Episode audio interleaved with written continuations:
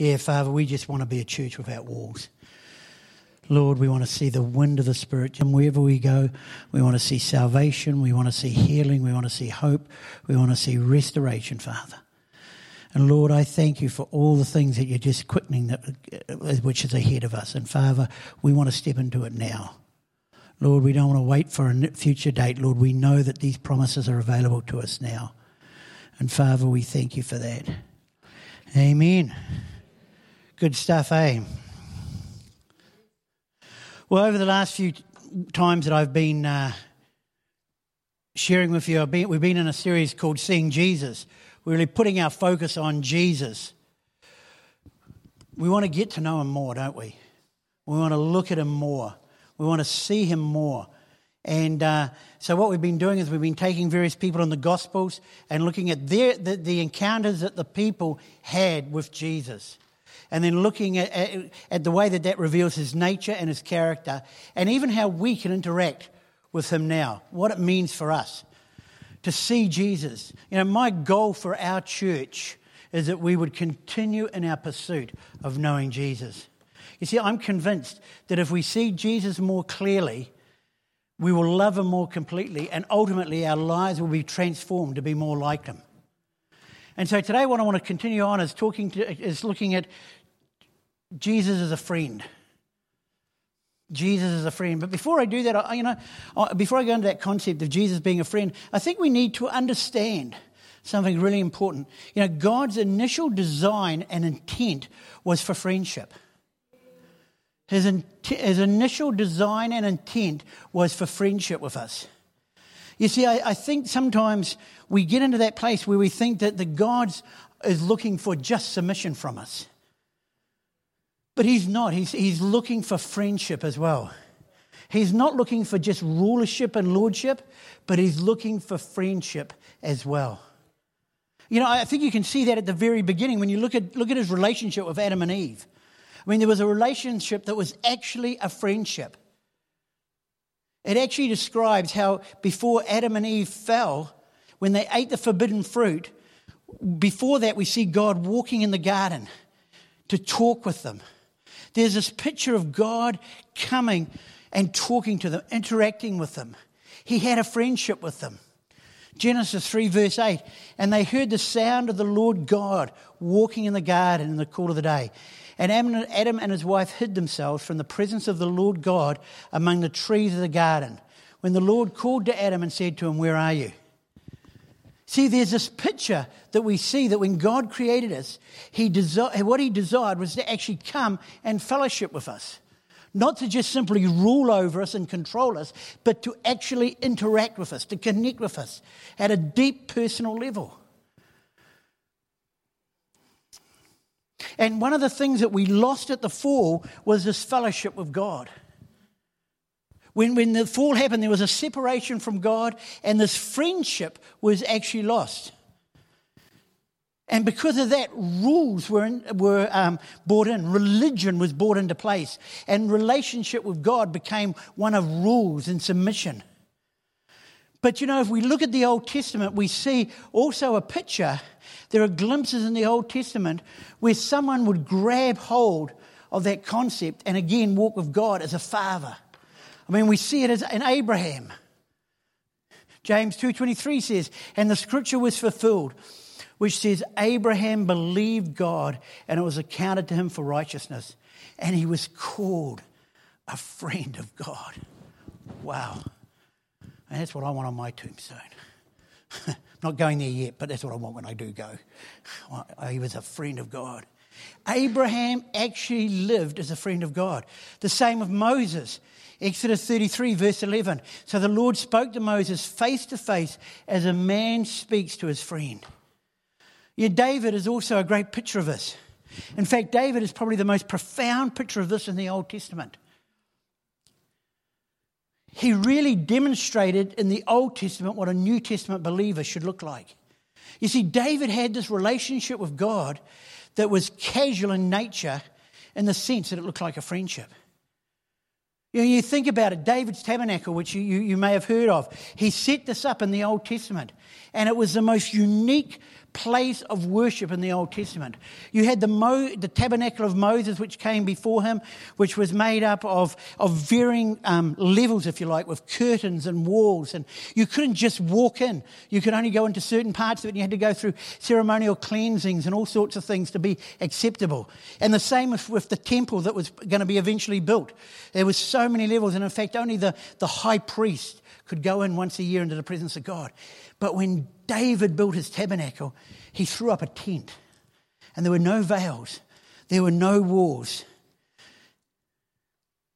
David comes and he throws up the tent and he sticks the ark in there, and there's no veil. And this was the relationship he had. And during his reign, other people had the same relationship as well. It was a friendship concept. And this is one of the things that I think we need to know when we get into the life of Jesus. We need to understand that God desires friendship. He desires friendship from us. This is what he was looking for when he created man, when he created Adam and Eve. This is what he's looking for, and this is what was restored when Jesus came. You see it when Jesus came. He, he, we, we see from him that he was God, fully man. So he came in the flesh to save mankind, but he just didn't come as Lord and Savior. He came as friend. He came to restore this concept of God. This thing that God was desiring from us, friendship. You see, we tend to, as Christians and, and our Christian creeds, we start that Jesus was born of a virgin and that he died. And we forget that there's 33 years in between. And those 33 years were born of what? Relationship, connection, connection with people. Jesus didn't just kind of zoom in, do his thing, die, zoom out again. He came and he related to people. Why? Because that was a significant thing. Connecting. He interacted with, uh, with his disciples. He lived with them. He walked with them. He shared meals with them. He did life with them. He built a friendship with them. So much so, you know, that at the very end of, of, of the, at the end, when Judas betrayed him, Judas comes to betray him with a, a, kiss. And he says, Friend, what are you doing? Jesus says to Judas, still calls him friend. He actually refers to Judas as a friend that at the, when he's going to betray him. Because that's how Jesus built friendship. He says at one stage, he says, it's interesting, he's talking to the religious leaders, he says, it's interesting you call me a, a, a drunkard and a, and a friend of tax collectors and sinners. And we often hold on to that and we think, yep, Jesus is a, is a, is a friend of, of sinners and tax collectors. He became friends with them. But then we think somehow, when we stop being sinners, he stops being our friend and he becomes our Lord and that we no longer have that kind of relationship with Him, that now we've got to obey a whole lot of rules and regulations.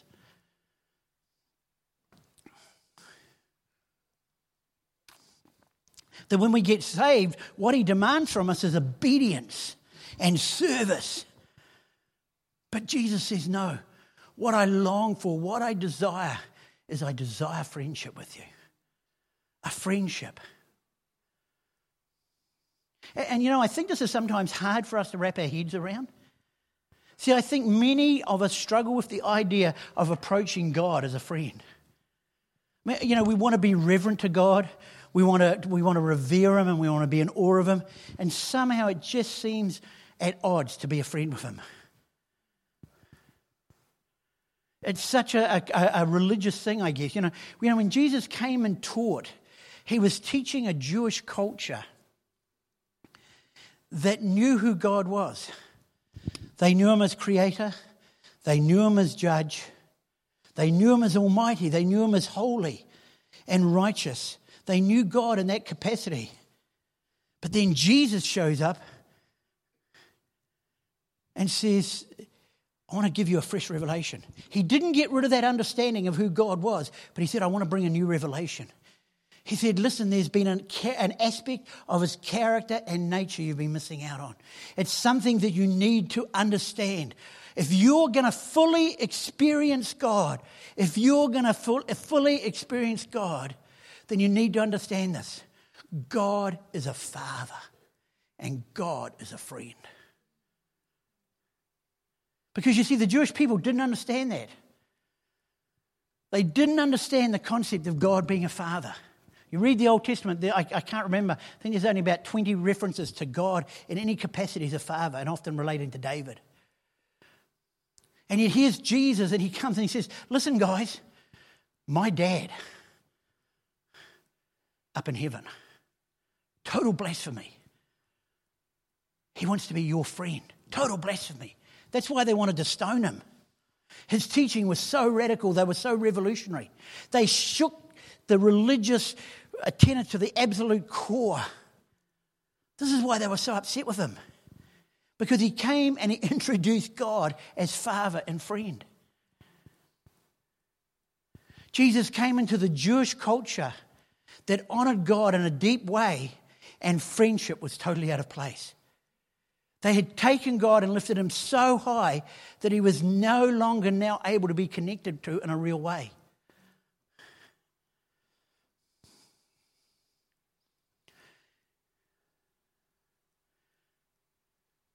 You know, it's really interesting if you think about the, the, the, the, the culture that Jesus came and taught in. I mean, it was a Jewish culture which we all know about. And it's interesting how the scribes copied the Old Testament and the Torah, the Torah being the first five books of the Bible. You know, sometimes a lot of people say, well, how can we trust the Bible? How do we know the, the documents are, are, are, are good because they're thousands of years old? Well, one of the reasons that we have confidence in the documents is because the absolute incredible way the scribes actually copied the Torah, the Old Testament. I mean, the, way, the way they did it was so profound and, and, and it reveals so much about how they approach God.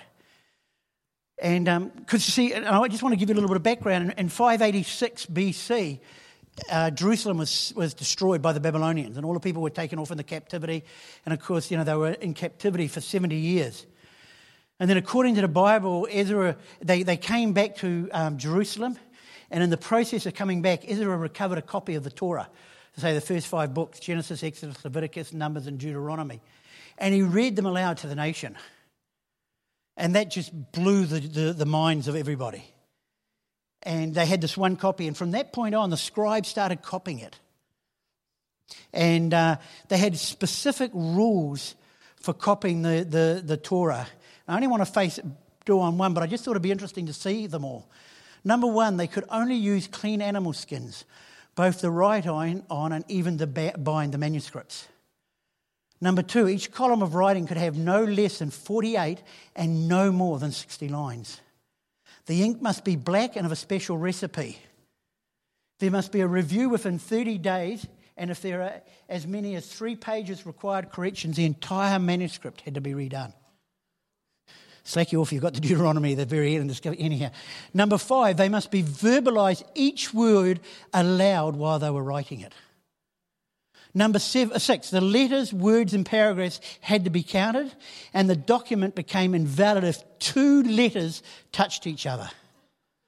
The middle paragraph, word, and letter must correspond to those of the original document. Seven, the documents could be stored only in sacred places like synagogues, etc. Eight, as no document containing God's word could be destroyed, they were stored or buried in a geniza, a Hebrew term meaning hiding place. These were usually kept in synagogues and sometimes in Jewish uh, cemeteries. This is why things like the Dead Sea Scrolls were found, and they were so accurate because of the accuracy. But look at number nine. This is the one I wanted to focus on. They must wipe the pen and wash their entire bodies before writing the word Jehovah every time they wrote it that incredible? So when they came back from captivity, they instituted all these rules and regulations. Why? Because this was the reverence they had for God and the reverence they had for His Word. So these, these scribes who are actually copying the Torah, I mean, they would stop and they would go, they would look at the letter A, A, B, B, and they would speak it each one out. Because they, and, but then when it came to the name Jehovah, they dare not because it was the name of God, dare not be unclean. So they would wipe the pen and they would go through a ceremonial cleaning. They would, every time they wrote the word Jehovah. This is how high up and distant they had God. And in this culture comes Jesus. They had a great awe for God, God a great reverence for God. And in some ways, I mean, you've got to respect that. You know, I think sometimes, quite frankly, we in the West don't actually have a reverence towards God. That's a whole other sermon.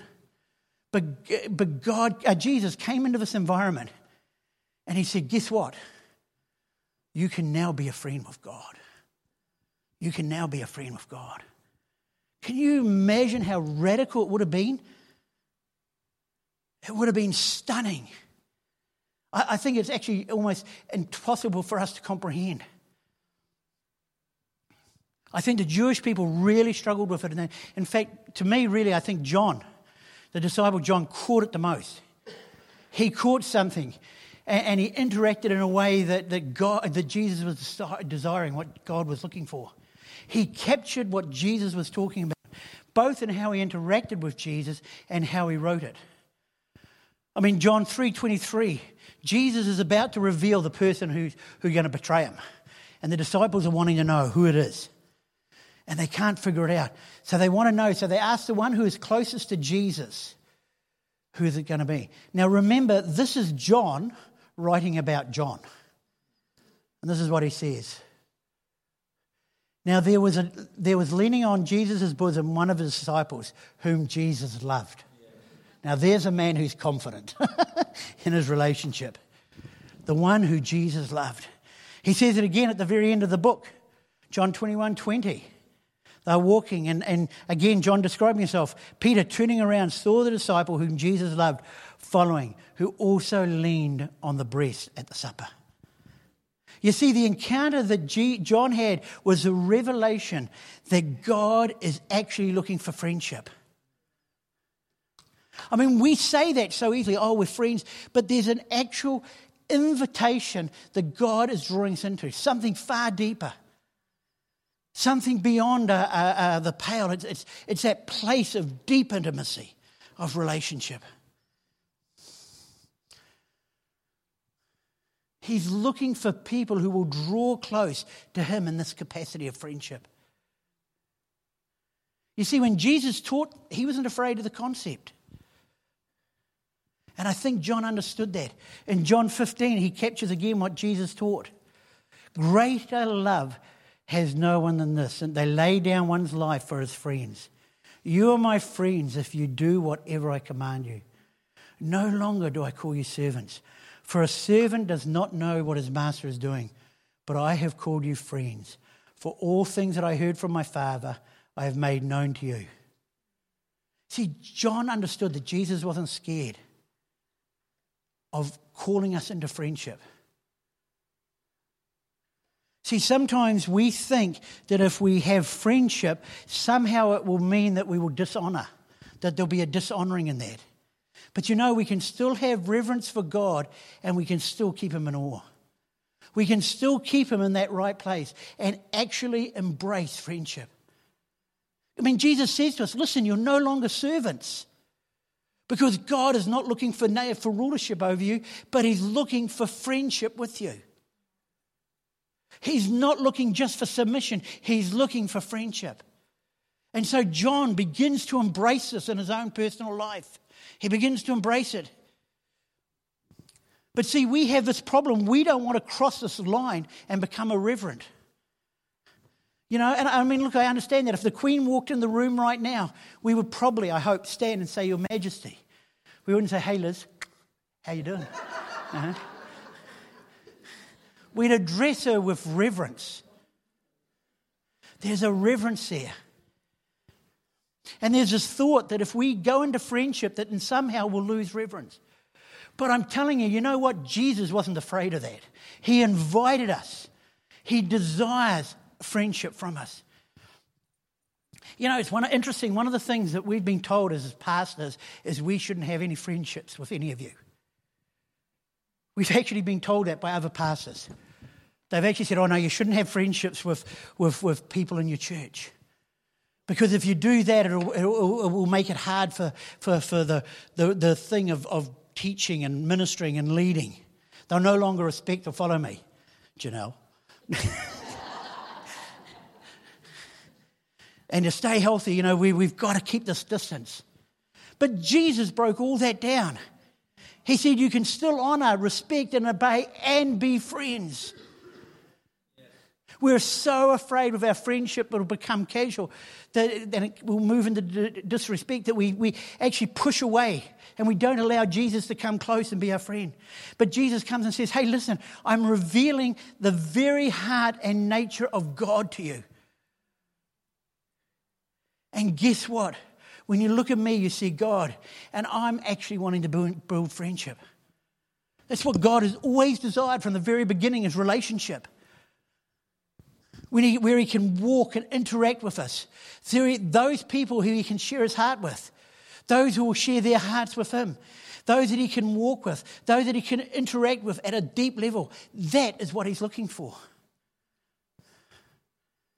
You know, one of the amazing things, I, I think one of the most amazing stories is actually about Judas. Judas, you know, it, eh, the scripture teaches us he stole the money, he's going to betray Jesus. Jesus knew that.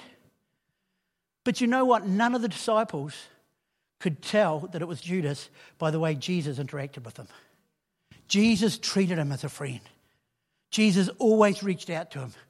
The level of, of interaction, of risk taking, was always there.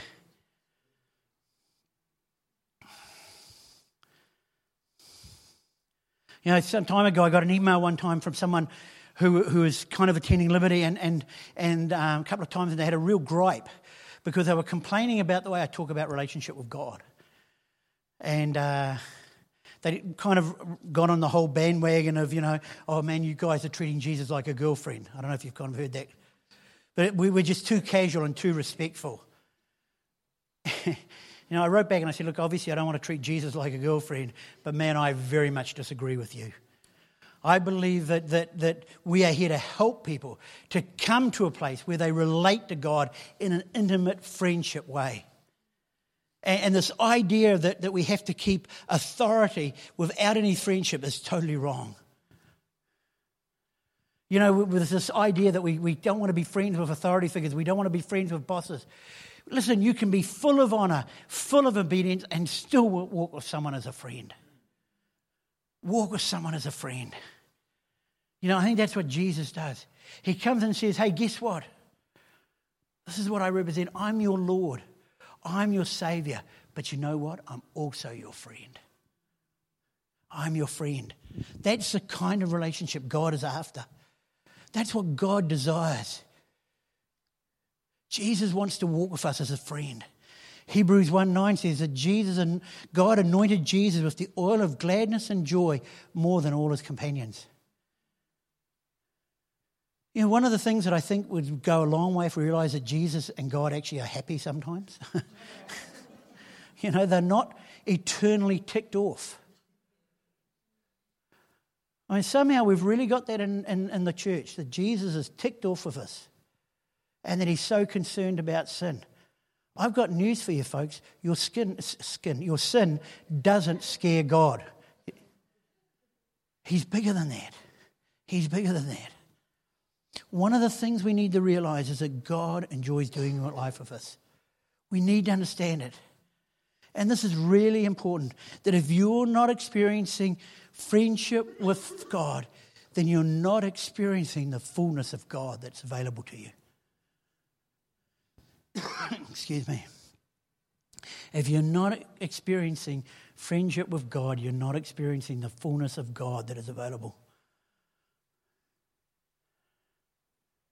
You see, God, Jesus actually enjoyed living life with people. He didn't kind of hover a foot off the ground all over Galilee. He interacted with people in very real ways. I mean, Jesus was right into the clubbing scene of, Galilee, of Nazareth, you know what I'm saying?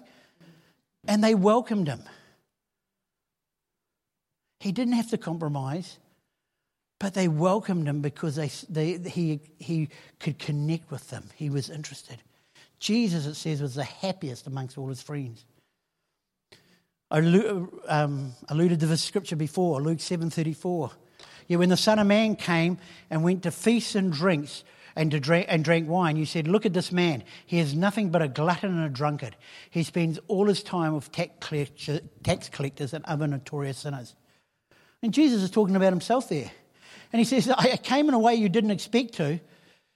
Expect me to do that. I showed up having meals with people. I showed up enjoying life with people. I showed up sitting around with people. And you have a problem with that?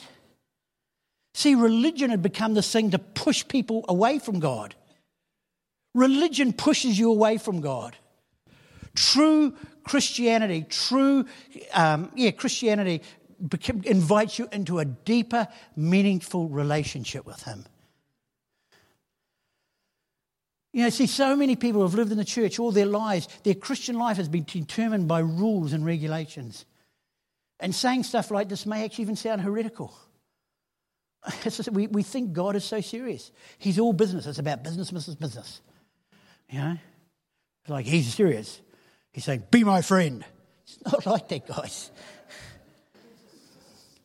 I remember one time in a, in a life group we were in, and, and um, we were just kind of, it was a newish life group, so we're going around doing icebreakers.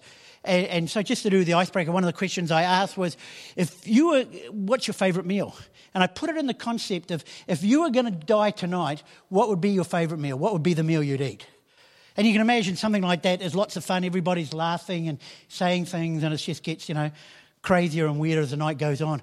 And we came to one person, and I'm sure that their heart was in a good place, but he said, If I was going to die tonight, I wouldn't eat a meal. I would go out on the street and share Jesus. And I sort of, yeah, that's good, but, you know, and I, we're, we're having fun. Let's just push back on that a little bit. And I tried to put, no, I'm going to preach the gospel. And look, as I say, you know, he had a good heart, but, and I want people to get saved. I really do. I really do. But I feel so sad that we've so categorized God into the stern disciplinarian who actually doesn't enjoy life. He created us, folks. And yes, there are problems in the world, and yes, there is hardship, but He also gave us a thing of joy. And we need to be able to realize that. Jesus was about fun. He enjoys sharing meals with us. He's not the stern, demanding, distant God. As I say, when you read the Gospels, one of the key things is how much people wanted to hang around him. Why? Because he was the one carrying all the joy. They said, This man's got something. I want to be around him. I want to find out what he's doing. And he loves being a friend to you. He really does. Zephaniah 3:17, which is one of my life verses. The Lord your God in the midst of you, the mighty one will save. He will rejoice over you with gladness. He will quiet you with his love. He will rejoice over you with singing. The Amplified Bible puts it this way The Lord your God is in the midst of you, a mighty one, a Saviour who saves. He will rejoice over you with joy. He will rest in silent satisfaction, and his love he will be silent and make no mention of past sins or even recall them. He will exalt you over you with singing. You know, the whole idea of that verse, you read that, is God is excited about you. He's thrilled with you. He's moved by you. He sings and dances over you. God gets off his throne and says, Well, I'm just going to have a little bit of a shindig today, you know, and I'm going to do it over Tuvalu. Hey, Tuvalu. You know, and then he, and then he moves on to the next person. He's excited about us. He's excited about it. He's not some distant, removed authority figure who keeps a stern eye on us. His desire is to have abiding, intimate friendship with you. I'll tell you a cool story about that verse. I was at Manifest Presence this year and I was down just chatting to some other friends, and this woman came up to me and she said, Excuse me, can I just talk to you? And I said, Yeah, sure. She said, You um, preach at Liberty, don't you? I said, Yeah. She said, About 26 years ago, she said, You preached a sermon one night on Zephaniah 3.17. She said, I heard that verse and that transformed my life. And from that day on, I've lived in a close relationship with God because of that verse. Thought, wow, isn't that awesome? She caught the secret. He wants deep, intimate friendship, and it changed her life. You see, he wants, he desires, he loves being a friend to you. Here's my secret for starting a prayer life. If you want to develop a meaningful prayer life, you know, I talk to people sometimes, they say, oh man, I, I just can't seem to get into prayer. I'm struggling how to get into prayer. I, I you know, I, I want to go in and intercede and I want to push in. And quite frankly, I just sort of say, chill out. Uh, chill out. You don't have to be so intense. You know, if you were wanting to know, uh, know someone, how, what would you do? Well, probably get a coffee and sit down and chat to them. Well, why don't you get a coffee and go and chat to God? I'm serious. Grab a coffee and go for a walk with Jesus. That will increase your prayer life. Because you get to that place where you stop talking in religious terminology and you begin to talk to him about things that are going on. You interact with him as a friend. And you know what he wants to know? He actually wants to know about your good days, and he does want to know about your bad days. I mean, you should be able to get in your car at night and say, Well, Jesus, that sucked. Not happy about that day at whatsoever. You know, learn to interact with him. He wants to know.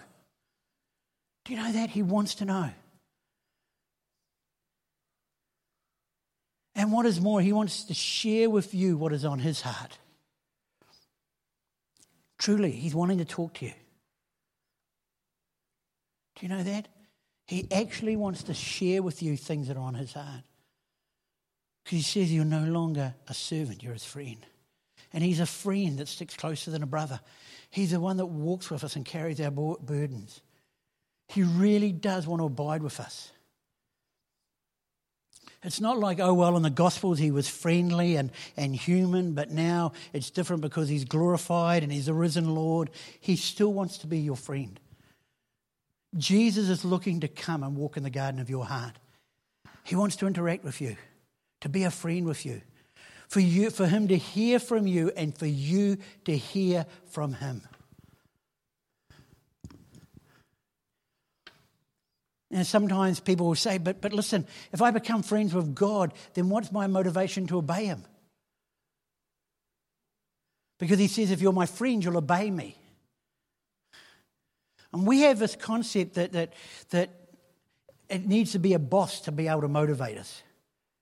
But let me tell you, I believe that friendship is very connected to obedience in the kingdom. The more motivated to obey is when I have developed a friendship than the punishment thing. When I have a friendship, it's, it's more about that's when I, my response is more towards them than when I just think I'm going to get punished. If he's as far removed God as a creator and a judge, then obedience thing becomes a, a, a mechanical thing. But when he's my friend, then obedience has life because I want to protect my relationship with him. I don't want to do something that will hurt this relationship. I don't want to do something that will, will disconnect the relationship that I have with him. So I want to obey him because I want to protect this thing of friendship. You see, Jesus is our friend. He revealed this as he walked on the earth, and it revealed the very nature and character of God.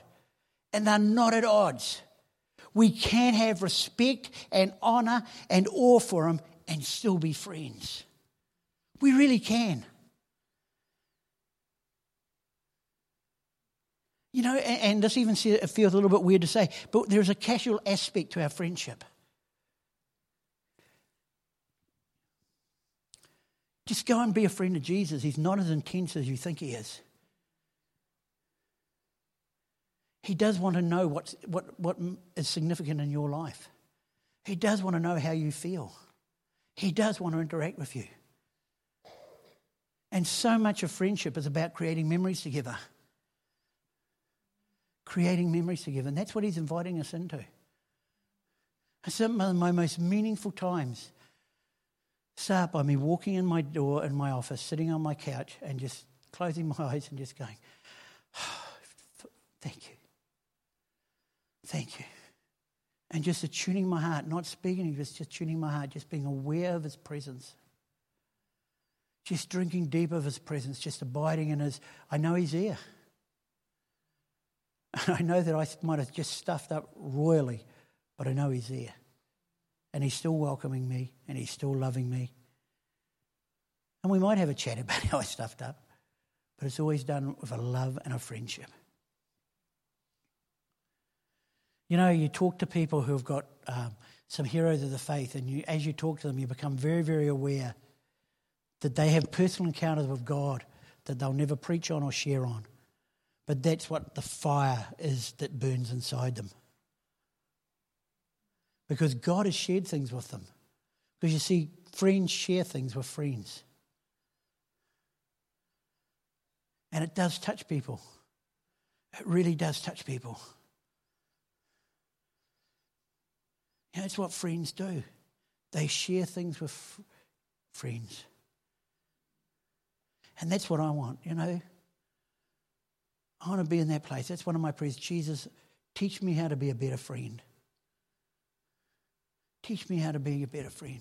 Man, I want all the souls. I want to see people saved. I want to be about seeing the kingdom expand. I want to see healings. I want to see breakthroughs. I want to see people's lives. I really do. That's what I'm on this earth for. But in terms of long term motivation and stability, uh, sorry, sustainability, I understand that I, the only way I can live like that fully is by experiencing the fullness of God. And that fullness of God is experienced when I walk as a friend with Him. And that's what Jesus came to show us. He's not just a friend with sinners. And once I'm saved, I've got to work really hard. He's your friend. And my, I guess, invitation to you over the next few months, even, is to take time over summer and begin to increasingly cultivate an awareness of your friend Jesus. Will you stand with me? You know, you remember that song we used to sing at Sunday school? He walks with me, he talks with me, and he tells me I'm his own. It's a bit of a platitude, but it's a reality. It's a real reality in our lives.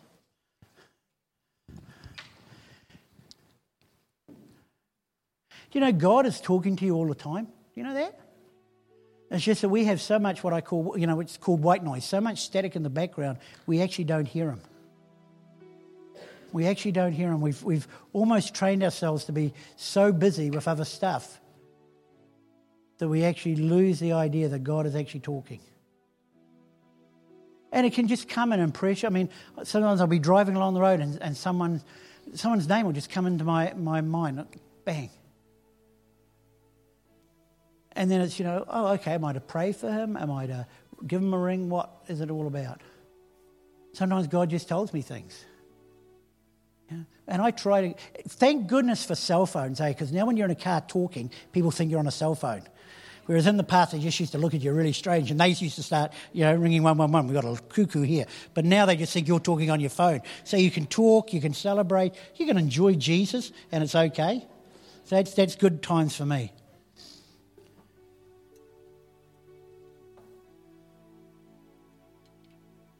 Why don't we just take a moment right now? Just close our eyes.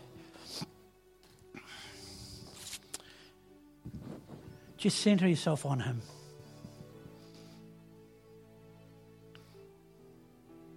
Thank you, Jesus. Thank you, Jesus. Thank you, Jesus. Wow. Father, I, uh, wow. Jesus, I thank you for the gift of friendship. I thank you that, that today I didn't, and I guess you guys are glad too, that I didn't have to clean a pen, go through a ceremonial wash or anything else, but that we just came into the very presence of God and we just enjoyed you. And Father, I pray that, that in the season ahead, we will not just categorize you and put you into places of worship, but that we will learn to walk with you. We will learn to walk with you as friends. You know, that's what it means to walk with God we, uh, it's not about a quiet time. If you do a quiet time, it's not about getting up at whatever time and reading the scripture and praying. That's important, and I recommend it. But it's actually not about that. It's about learning to walk in His presence all day long. That we can be so aware, whatever it's doing, you can be climbing a mountain, you can be building a house, you can be working in an office, you can be teaching, whatever you're doing, Jesus is there. And Father, I thank you for that. Jesus, I thank you for being my friend, for being our friend. And Lord, I pray that you would just increase that into our lives. Lord, we hear you calling us. And Lord, I'm so th- I'm so blown away that my friend would hang on a cross for me. There's no greater love, it says, than a friend who would lay down his life for you. And Jesus, I thank you that you laid down your life for us. And Father, I pray that we would learn to walk in the fullness of experiencing God through the gift of friendship. Thank you, Jesus. Amen.